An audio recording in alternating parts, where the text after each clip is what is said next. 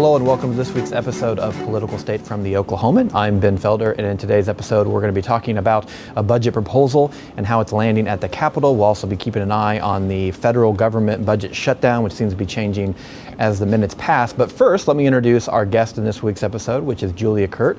She is Executive Director of Oklahomans for the Arts and is also a Democratic candidate in Senate District 30 here in Oklahoma City. Julia, Glad thanks so much here. for being here. Thank you Appreciate it. me. So uh, let's first talk about this campaign. So you're running in Senate District 30. This is a Northwest Oklahoma City Mm-hmm. district, currently held by Senator David Holt, who is running for, for mayor. Yeah. Uh, that election is actually in a few weeks.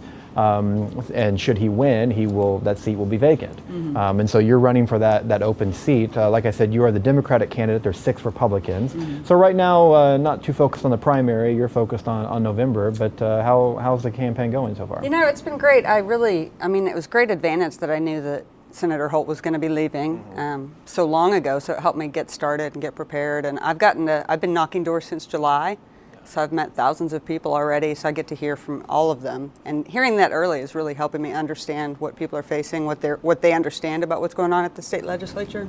Yeah. It's been great. And so, what are some of the most common? I mean, I, we probably can guess, but uh, what are some of the most common things you're hearing from voters? Well, on the biggest thing is dysfunction and distrust. So people really feel like, why, why can't more get done? Why aren't we seeing? They don't feel like they're being represented, or that it's that the legislature is really serving Oklahomans. Um, they, many of them feel like there's special interests at play, and that you know the budget's being decided by those special interests. Yeah, well, let's talk about that for a second. You mentioned the budget. Um, you know, there's been over the last year, two years, however, you know, longer than that, the budget has been kind of the, the, the key sticking point point. It just continues to to get more of a, of a focus. Uh, you know, legislature is going to go into the session trying, to, I mean, still trying to solve last year's budget, trying to get ahead of next year's budget. Um, the most recent thing to come out is, is this kind of budget proposal from some various business leaders. Um, are the specifics of that being discussed by voters at all? Are they aware of this, or kind of what things are you hearing from them on that? You know, I haven't knocked doors this week yet, so it hadn't really been out in the public. I'm going to predict they won't have heard about it because most people have a very scant um, knowledge base. They're usually just hearing brief things on TV or from friends about what's not happening. But what I've heard from people is just they don't understand where the money goes and that they're not sure that we're going to make any decisions that last. Many people are not sure we can ever change it. Yeah. Um, so that's a lot of what I'm trying to say is it's not a process we can give up on. Even if we're frustrated, like the budget is the expression of our state's values. Yeah. And I think that's why it's so challenging all the time. It's not, some people believe there's truly just common sense answers out there that we should just enact. Um, but I know that it's always going to be a tense decision, right? So it's that balance of how we're communicating with the public about what's going on. Yeah, it's important to note. Like I said, you, you're the lone Democrat candidate, so you're not necessarily focused on Democratic doors right now. I mean, your eyes towards November, so you're talking to uh, voters in the general election. So you're probably getting kind of a, a, a wider range of opinions than you may if you were focusing on that primary. So you mentioned that you have some voters that are, you know, they they believe the problem is there's you know there's enough money, it's just not being spent wisely. When it comes to various tax uh, increase proposals, are there certain areas that you're hearing voters talk about, whether it's you know gross production tax or, or wind or income tax or whatever? Is it or is it just kind of across the board? Yeah, I think there's a lot of people that don't feel like oil and gas is paying enough for this. That they do or that no? they are not No, okay. paying enough. I think that people see it as you know, here's a one-time resource that our state has, um, and they're concerned. They see the profits that oil and gas makes, and, and feel like maybe it's not fair. Um, you know, I just talk a lot about. I feel like we have to look at the whole picture. I think some of the work done around analyzing tax credits has been good, but are we going to listen to the research? You know, there's some of the results have come back, and, and the task force hasn't accepted that information. So I think we, even when we study issues, we don't always accept the kind of the recommendations given to us based on Yeah. facts. You know. Yeah. So Senate District 30, you've got a, a little bit of work cut out for you in terms of talking to voters because this is like a C-shaped district in Northwest Oklahoma City. So it's kind of an interesting shaped district, and a lot of them are. Um, you know, w- what we've seen in recent years is the Democrats have had some success in the northwest part of the city. Um, you know, kind of slowly kind of moving out, especially in these kind of transitioning districts. Um, how would you describe your district? I mean, how, how much in play do you feel like it is for Democrats? I mean, I know you obviously uh, believe you have a shot at this, but how much do you feel like this district is transitioning, or, or why do you feel like Democrats have a shot at this? Well, I mean, I'll leave the detailed analysis to my campaign managers because they're really the data nerds on it. But I mean, it's a district that there are more registered Republicans than Democrats. There's something like 17% independents. Okay. So if independents show up, they're going to be a significant factor in this race. You know, one thing I look at is that the, the last round of state questions, that these voters voted overwhelmingly against 777, the right to farm, and they voted for criminal justice reform. Okay. So even though maybe they were voting for um, President Trump, that didn't mean that those specific issues filtered into everything they voted on. I think Yeah. there were some real reasoned decisions there. So what I'm finding when I talk to people is very interested, engaged voters who of all spectrums, and Yeah. and they seem willing. I don't know if it's this political season, but they seem willing to talk to me, even if they say they don't normally vote for a Democrat. Um, Yeah. Certainly, I don't lead with my party. I feel like I just tell everyone I'm not there to represent a party. It's an important part of the process, but I try to emphasize trying to listen to them. So I'm really mindful, though, that I'm only talking to voters. You know, I mean, that's part of campaigning is you're not out talking to everyone. Yeah. Um, so I am talking to the people that are more engaged. Yeah. So beyond the budget, what are some other issues that come up that you're hearing? Well, the biggest thing is education, which is really what pushed me to run. Yeah. Um, you know, seeing it up close with my kids in school and then seeing it at the statewide level really is what got me motivated. And, you know, people are concerned. They care about kids. They want to know what's going to happen in the future. Some of them will say, well, my kids aren't in school, but I still care about how that affects this neighborhood. A lot of the neighborhoods I've been in lately, you know, I'm over in Bethany, Warr Acres, um, and it stretches up into the village. But I've been over in Bethany the last couple of weeks, and there's a lot of people who have seen changes in their neighborhood. So there's been changes, like people who've lived there since the houses were built. Literally, I'm talking Yeah. to lots of folks like that, and they tend to be older and white. Um, and it's more ethnically diverse in their neighborhoods. And so a lot of people are grappling with that, um, trying to understand it, trying to understand who people are, what the differences are. Yeah, yeah, definitely. Mm-hmm. Well, let me ask you about you. You talk about uh, one of the reasons you decided to run. So you you lead a nonprofit, an arts nonprofit. Um, I think when, when you, if I remember, um, you and I had a chance to talk last year, early on in your campaign, and. Um, we were kind of joking that uh, you know in past years you've seen the teachers caucus and whether or not there might be a nonprofit cau- caucus and I, I bring it up to say you know I guess there is a little bit of a of a unique perspective uh, a lawmaker would bring in leading a nonprofit what, what do you think that unique perspective would be Well, you know, nonprofits, the bottom line is focused on some kind of community improvement or social good. And I do think we're about bringing the community together to improve. So, you know, my background is about trying to get people around ideas and goals together, which happens to be in the arts or arts education right now. Um, but I think it can take place in any issues. So, I think nonprofits are used to having the community in, in mind first. And I do think, you know, we talk a lot about wanting government to run like a business, and I understand that what the best parts of business, efficiency, you know, goal-minded, et cetera. And I think, but we also need that bottom line to know that the reason we're doing it is for the public good. Yeah. You know, we wouldn't come together if we didn't think we could do things better as a community rather than individually. Um, so to me, that's nonprofits think that way because we're a community-owned, basically. Yeah. You know. Yeah. And what about kind of, uh, I mean, your passion for the arts? I mean, how much is that playing a part of your campaign at all? Well, you know, it's been interesting because it's real varied how much people know about the arts. I've talked to artists, I've talked to people who understand arts education. Certainly, almost all the educators I talk to, and when I bring up arts education, they inherently know how important that is to a kid's day and to their overall education, even if they don't teach the arts. Yeah. Um, that's been huge. Um, so it's really varied. Um, Yeah. I think sometimes people may participate in the arts, but they don't necessarily use the same language, and that's fine. Yeah. Um, so not a lot of people ask me great detail about it. Yeah, yeah, no, that makes sense. Uh, you know, kind of finally, I, I, I always find it interesting to talk to people who are campaigning because you know you're you and, when you're running for the state legislature, it truly is a, a street game. I mean, you're knocking doors, you're, you're talking to people face to face. You're probably getting doors slammed in your face. You're probably, you know, you kind of, or you're having, you're also engaged in some probably pretty compelling conversations. Um, you're also having to deal with the the weather. I mean, you're running for office, you know, during a, a, of some pretty cold weather. Um, I mean, I don't know if people really think about that, and I don't know if anyone's going to feel sorry for people running for office. But I mean, uh, how's that been uh, trying to contend You with know, that? it's a strange experience walking up to people's doors. I hadn't knocked on people's doors other than like taking my daughter to sell Girl Scout cookies. So, I mean, just interacting with your neighbors that you haven't talked to or just strangers, not knowing who's going to be at that door is a very strange experience. But to me, it's been wonderful. Like, it's made me very much more present. It's made me really consider what's important to me because, you know, sometimes people say to things to me that um, I could take offense at the kinds of things they're talking about, but I'm trying to just listen and be more open to what they have to say 1st Um, they're, they usually aren't asking me to explain anything to them. They want me to understand where they're coming from, and so that's been really good for me as a listener. Yeah. Um, and then I like the weather. I, it takes me back to when I used to play soccer and I was outside all the time. I, I haven't been out that much in a long time. I kind of wish I had better training as a scout to like prepare myself for the weather. But Yeah, yeah. people are pretty empathetic when the weather's bad. That's true. And then I find, you know, a lot of people don't answer the door, and I may know that they're home, but that's okay because I kind of feel like if they really don't want to talk to me, I don't want to force them to. So Yeah. Well, you're dealing with the cold now. You're going to deal with the, the hot. Mm-hmm. Yeah, last summer I the had heat in the summer, so very hot, Uh, yeah. You'll get two extremes. Well, I, it's the last question. I want to ask you one more, and, um, and the question is, you know, there's been a lot of uh, focus in recent years on um, the lack of female representation in the legislature.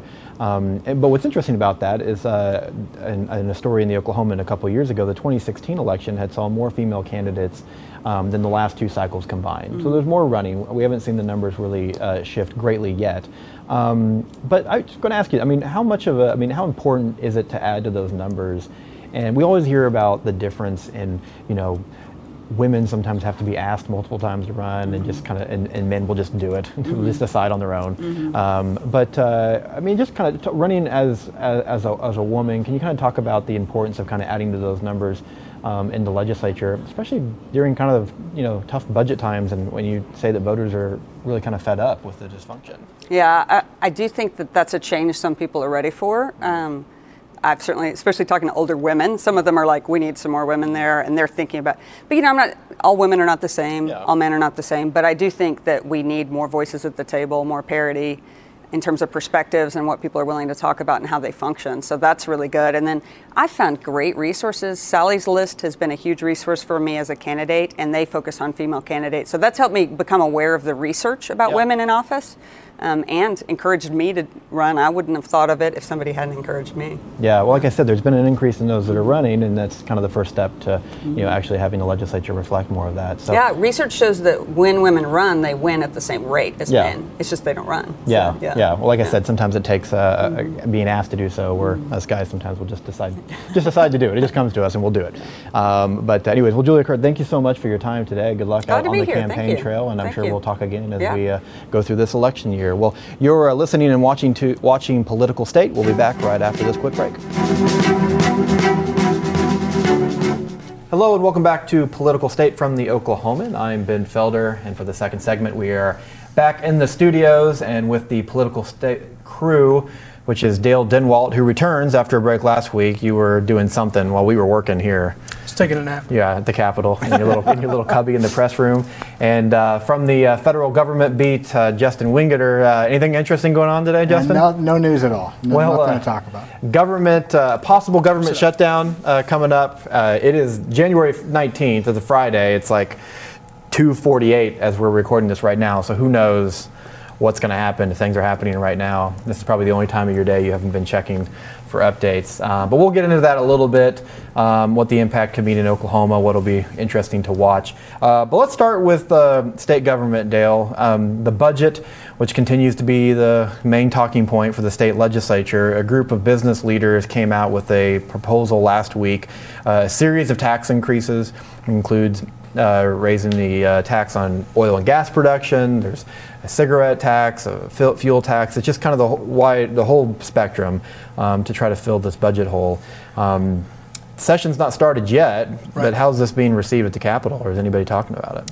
Well, I, I think it's rec- uh, being received sort of uh, me- mediocrely, uh, maybe. Uh, th- there's uh, sort obviously a lot of support behind it from the supporters, um, but uh, it's, uh, it's it's important to note that really the only people who were there at that uh, news conference were the people uh, who are on that step up committee.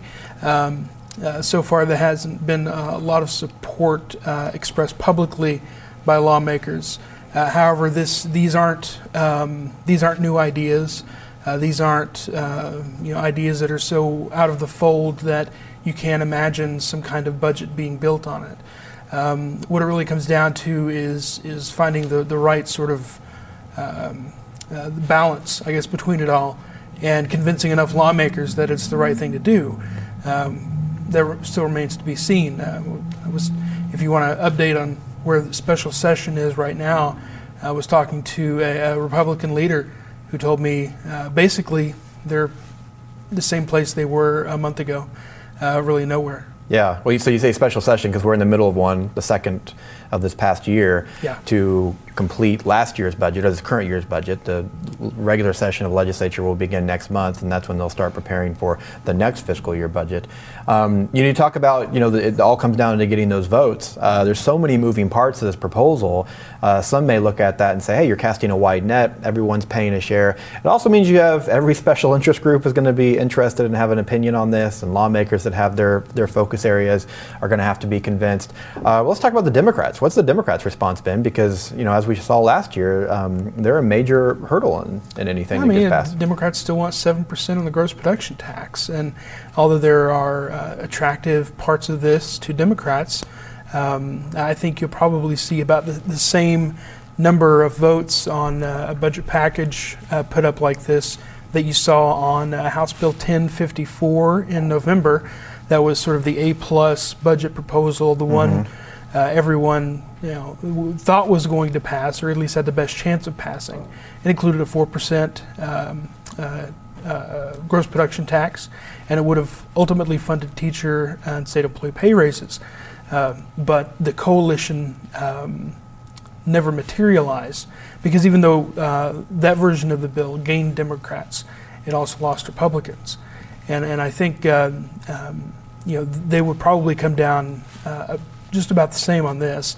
I haven't polled them, Yeah. uh, but yeah, I, I would kind of expect something like that. Yeah, we say that they want that seven percent gross production tax. Is that kind of? I mean, I, I I think about there's an effort to put that before a vote of the people. Yeah. A seven percent gross production tax. Um, there's an effort right now to put that on a future ballot, maybe as early as November. That's before the state supreme court right now. Is that right? There's been some challenges to that. That's right. They're they're trying to get it on the ballot, and what it is, it's uh, it's a proposal by actually uh, a group of oil and gas um, uh, company uh, folks, and uh, they say, you know, let's go ahead and, you know, raise raise it to seven for everybody. Typically, the, the, the group that, that is supporting the the state question, the proposed state question, are owners of wells that already pay seven percent Yeah. of the older wells, and they, they want a little bit more parity, and they want to send that money, the new money, directly to uh, education. Now, um the um, uh, owners, uh, uh, operators of uh, newer wells that enjoy the 2% tax rate now, they've actually challenged the law and the proposal in the Supreme Court. Uh, we're still waiting on uh, some final responses to come in. Um, the next uh, slate of uh, filings will be due by the 2nd of February, right before session starts. Uh, but right now, you know, they haven't even started gathering signatures. They basically just showed their intent to begin uh, begin campaigning. Uh, really, this proposed state question hasn't gone very far, and uh, the opponents of it certainly want to essentially kill it before it gets any further. Yeah. Well, you know, I bring that up because um, with this budget proposal that was unveiled last week, uh, there are some oil and gas interests that are behind it, and are some saying, "Hey, we don't, you know, we want, we're backing raising it to four percent. It may not be what we want, but you know, we want to see something done." How much of a motivation do you think it is that? If something doesn't get done, that Oklahomans may get the opportunity to vote on a 7% one. And depending on who you talk to, there's some that say that they feel like it would pass.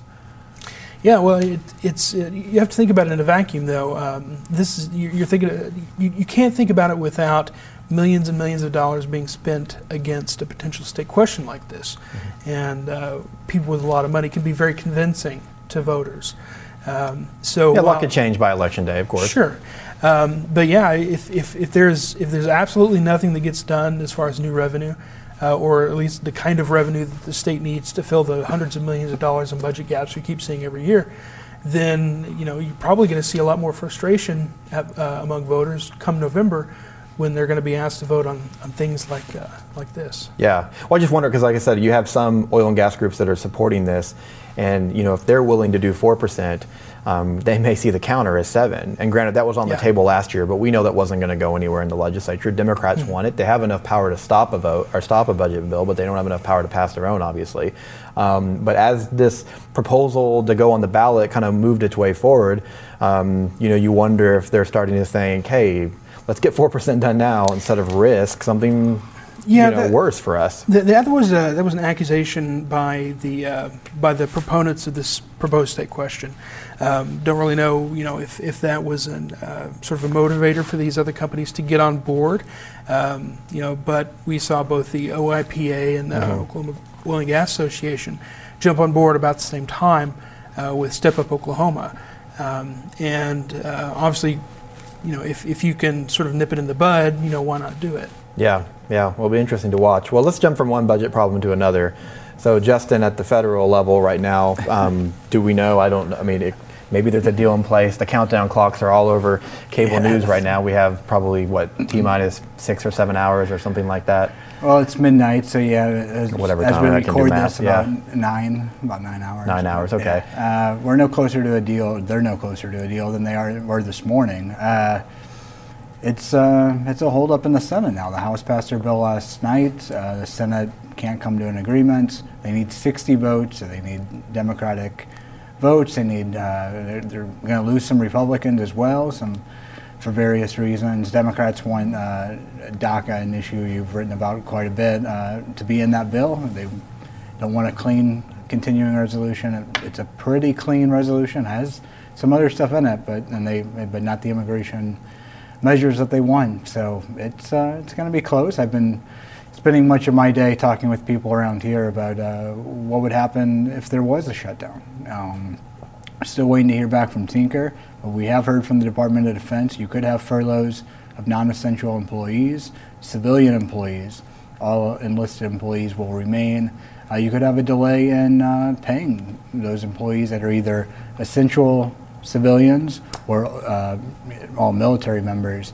They would continue to work, they would continue to be paid to earn money, but that those payments won't come until you have a government that can fund them. So. Yeah. Uh, That's where we're at right now. Uh, you know, things like the Oklahoma City Memorial would stay open because it has foundation money. Um, the courthouse told me, the federal courthouse told me it can remain open for three weeks. It has money set aside, uh, contingency money basically for this, for something like this. And so it can do three weeks. Um, you know, the, the VA is going to stay open. That's a separate pool of money. So the VA hospital will remain open. So it's just a matter of uh, tracking down some of these uh, individuals. Still waiting to hear from the FAA about the Monroney Center. I mean, that's a big one.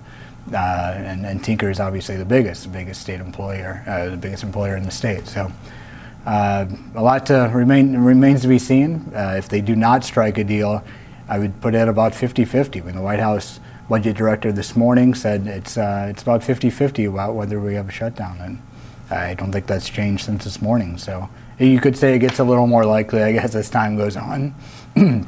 so maybe it's 55-45 or something, but it's whatever it is. It's uh, it could happen, and it could very well could not happen. So. Yeah. Well, a lot of you know a lot of people are going to be watching or listening. You know, whether Saturday, Sunday, or next week. Uh, so whatever's going to happen is going to happen, obviously. Um, but the let's so let's talk about the, the politics of it a little bit here because there's kind of, there's kind of some parallels right now at at the in Congress with the legislature because you know both are controlled by Republicans. Um, you know, Democrats are surging, Yeah. and gaining more momentum. little, yeah, there's some parallels there. You know, you know, when you listen to the news today, the r- reports, you have Republicans who are trying desperately to paint this as the Democrats who are going to be the ones to shut down the government if it happens. Um, and then the, re- the rebuttal from the Democrats, as it is at the state level, is like, you guys control everything. How can we be? How can we be at fault here? Um, and you know, depending on the polling you look at, I mean, most people kind of understand that for casual observers of politics, which is most of Americans at the very at the best, Right. um, if the government shuts down, you kind of blame who's ever at the top, right? And, and that's kind of what I think the Republicans in the legislature have. I mean, they're not dealing with the shutdown, but with this budget mess, I mean, they've tried to say, hey, the Democrats are not going to playing ball here, but They're really worried about it. yeah, and, and, and it shows in, in the, the kind of bills they're, they're introducing, the way they're talking, their willingness to raise taxes. Um, it shows how serious that uh, the Republicans see both the, the situation, the real situation, and the political situation.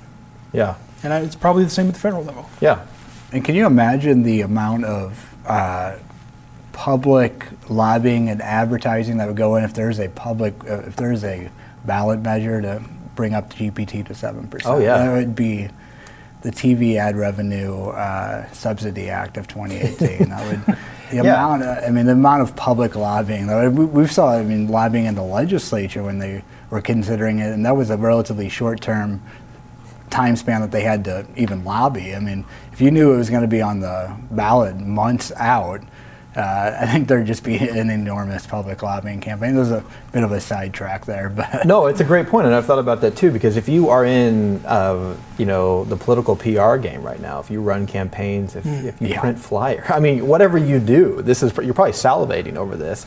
Um, and you're right, the TV ads, I don't know, maybe newspaper ads. And it's, and it's not just the oil and gas companies. Um, you have uh, the people who would be supportive of a 7% uh, gross production tax increase. You know, that's national uh, Democrats and progressive organizations, um, the wind indus- industry, which is really at odds right now with uh, Oklahoma's oil and gas industry. Um, as and you know those those groups have a lot of money that they can pour into uh, into campaigns, into ads, and um, uh, door hangers. I don't know. Well, it would be it would it would be Yeah. it would be somewhat of a, I mean it would be a national there would be a little bit of a national spotlight if it was on the November ballot. Of course, there were a lot of other things going on at that time. Yeah. Um, but I think you're right. I think nationally Democrats would look at this, especially when you have a president right now um, that they believe is you know so supportive of oil and gas, and, and there's been kind of a, a response from that on the progressive side that yeah, I mean if they could point to Oklahoma and say hey, even Oklahomans are looking to, and I think I we've talked about this before. I think nationally what happens in Oklahoma that gets misinterpreted. I mean, there's local issues at play here. You're going to have, a, if it passed, you would have oil and gas workers and supporters saying yes to that tax, but obviously are still very supportive of growing oil and gas industry. Right. Um, but the local budget is it would be the driver. But yeah, you're exactly right. I mean, that would be a um, kind of a field day of. Of political coverage, a little bit. It would be very an interesting thing to watch. It would, Um, yeah. But uh, but yeah, I mean, you're right with what we're seeing. I mean, so you talk about. I mean, we're having conversations. I don't know if people realize this as much. We're having conversations. Republicans are saying things today that you know just a few years ago would be unimaginable. I mean, you know, supporting some tax increases. Right, uh, it's, it's almost unrecognizable. Uh, you know, I've been at the state capitol for about a decade now, more or less, following state politics, and uh, the the tone is completely reversed. Uh, even even about three or four years ago, um, uh, asking the the budget appropriation chair at the time, you know, is it a is it a good idea to to to hold off on the next income tax trigger? And them saying no, you know, it's it's it's fine. You know, we can continue lowering. Uh, tax revenue, you know, I don't think you'd hear anything like that now. In fact, you know, um, uh, there, there's support for, for uh, even considering raising income taxes, I'm sure, in the Republican caucus. And, you know, this, it's, uh, it's troubling times uh, make for uh, uh, un- unusual uh, behavior. Yeah. Not just among Republicans, but uh, Democrats as well. Just when, when reality hits you in the face, how do you react? Yeah. Well, there's one. There's a lot more I know, but there's one Republican that's still against taxes, and that would be Todd Lamb. Yeah. And uh, we saw some reporting this week. Uh, I mean, and Lamb had, you know, Lieutenant Governor running for governor, had told us as much when he came on the podcast last month. It wasn't a shocker, but the Oklahoman's Chris Casteel reporting that as he's talking to voters, he's continued to say, "Hey, tax increases, none of them. I'm not for any of them. I don't think that's that's the way to go." Um, you are seeing some Republican candidates that are maybe sympathetic to that idea, but Lamb is obviously, as we, we head towards the primaries, I mean, that's the, the lane he's going to go down. Well, obviously, um, he's got some kind of polling, right, that shows that the people who will uh, be um, voting for him in uh, the primary election want to hear him say that. Um, and, um, you know, I, I'm not saying that he doesn't personally believe that, but um, yeah, I think it totally makes sense that when you're running in a Republican primary, even now, um, you want to be sort of the anti tax candidate. Yeah. Right? Yeah, you're exactly right. Well, and go ahead. Yeah. How many Republicans are running right now on the agenda of Mary Fallin? Is there a Mary Fallin Republican that, that says these were, I want to continue the years of uh, the Fallin administration? That's a great point. I, I mean, I don't think anybody. I don't think anybody is. I don't know that. I don't know how many are running in the opposite direction. Lamb a little bit. Uh, you know, I mean, especially last year we saw this. I mean, he, he you know he was he's the closest to her orbit, obviously, uh, when you know being a part of her cabinet and, and moving away from that. So there may be a little bit of him. I mean, he's distancing himself from Fallin.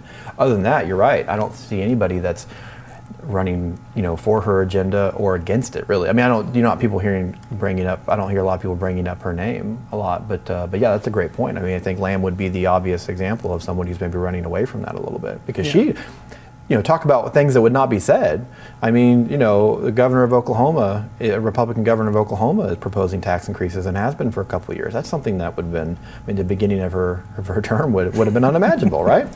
the House may have impeached her for it. Yeah, yeah. Uh, yeah I, I, don't, I don't know if there's anyone really closely aligned um, on the campaign trail with Governor Fallin uh, and sort of where she's at in regards to what she wants to do with the budget. Um, I, I, think you know there's a lot of similarities between her and the other candidates when it comes to business um, and, and, other topics that she's uh, uh, really talked about over the last and, and, focused on over the last eight years. Um, but you know when it comes to taxes, I think she stands alone. Yeah. Well, so Lamb, uh, you know, is, you know, we're talking he was anti-tax so far where he's built his campaign. Um, you know, we saw some polling come out this week, and we've seen we've heard some you know internal polls. A SoonerPoll, if I remember right, without the numbers in front of me, uh, Mayor Mick Cornett was leading. I think Lamb right. was in second. Um, that may be to be expected. I think we've kind of viewed those two as the going to be battling to be the front runners. But so let's say let's call Lamb a, a front runner, at least one of the front runners. Um, on the Democratic side, Drew Edmondson, uh, one of two Democratic candidates, and probably the, the, a strong favorite to win that that party's nomination. He comes out this week. Um, Chris Casteel reporting in today's paper, uh, you know, he's one of those that is supporting a 7% gross production tax. I mean, he has a tax increase proposal. What's interesting to me, um, you know, if Lamb is a potential winner of the primary, and there's a lot, you know, that's unknown yet. Um, there's still a lot to go, but uh, you know, Lamb may be setting himself up going into a general being really anti-tax and Edmondson may be setting himself up going into a general being the pro tax candidate. So there may be a stark division there. Most Oklahomans are probably somewhere in the middle, right? Yeah. Um, and, and I could probably tell you that both of those uh, candidates, or all the candidates, really want the legislature to, legislature to sort this all out oh, yeah. before November. Um, but yeah, you know, it, it could come down to the uh, to the to the uh, side of uh, where does Oklahoma want our our uh, tax base to come from? Um, do they want an additional, you know, five percent uh, uh, on the production of oil and gas? That's the question. Yeah, it'll be very interesting to follow. Um, is shut down yet, Justin? Are we still? Do we know? Is there some kind of I haven't checked my phone, phone in the last 15 minutes. As we wrap up here, we well, can't have a shutdown yet. We may have a deal yet. A deal. We can't have a shutdown, have a shutdown yet. right. We're not to midnight so. yet. We don't have a deal in place. I mean, I guess they could just walk away and say it ain't happening. That's probably not likely. They'll, they'll, they'll hold out hope until the last minute. Or they could just cover the clocks like they used to do in the state house, yeah. in the state capitol. they would cover the clocks so no one would know what time it is, and uh, you know, so they, they could continue legislating well beyond midnight. Yeah. Well, uh, they all have clocks, they all have phones, so they'll, they'll be very well versed in what the time is. So, well, uh, that's going to do it for this week's episode of Political State. We cannot report, we cannot confirm or deny that there's been a, a government deal, a, a, budget deal at the federal level. But whatever happens, uh, our Justin Wingerter will have will have the story one way or the other. And whatever happens this session, obviously, uh, you'll have that story. Although you have a little bit more time yeah. to cover that budget couple, issue. Couple of weeks. Yeah, uh, it's coming up quick. New session. So. Mm-hmm. Well, uh, that's going to do it for this week's episode of Political State with Justin and Dale. I'm Ben with the Oklahoman. Thanks for joining us this week. We'll see you again next Friday.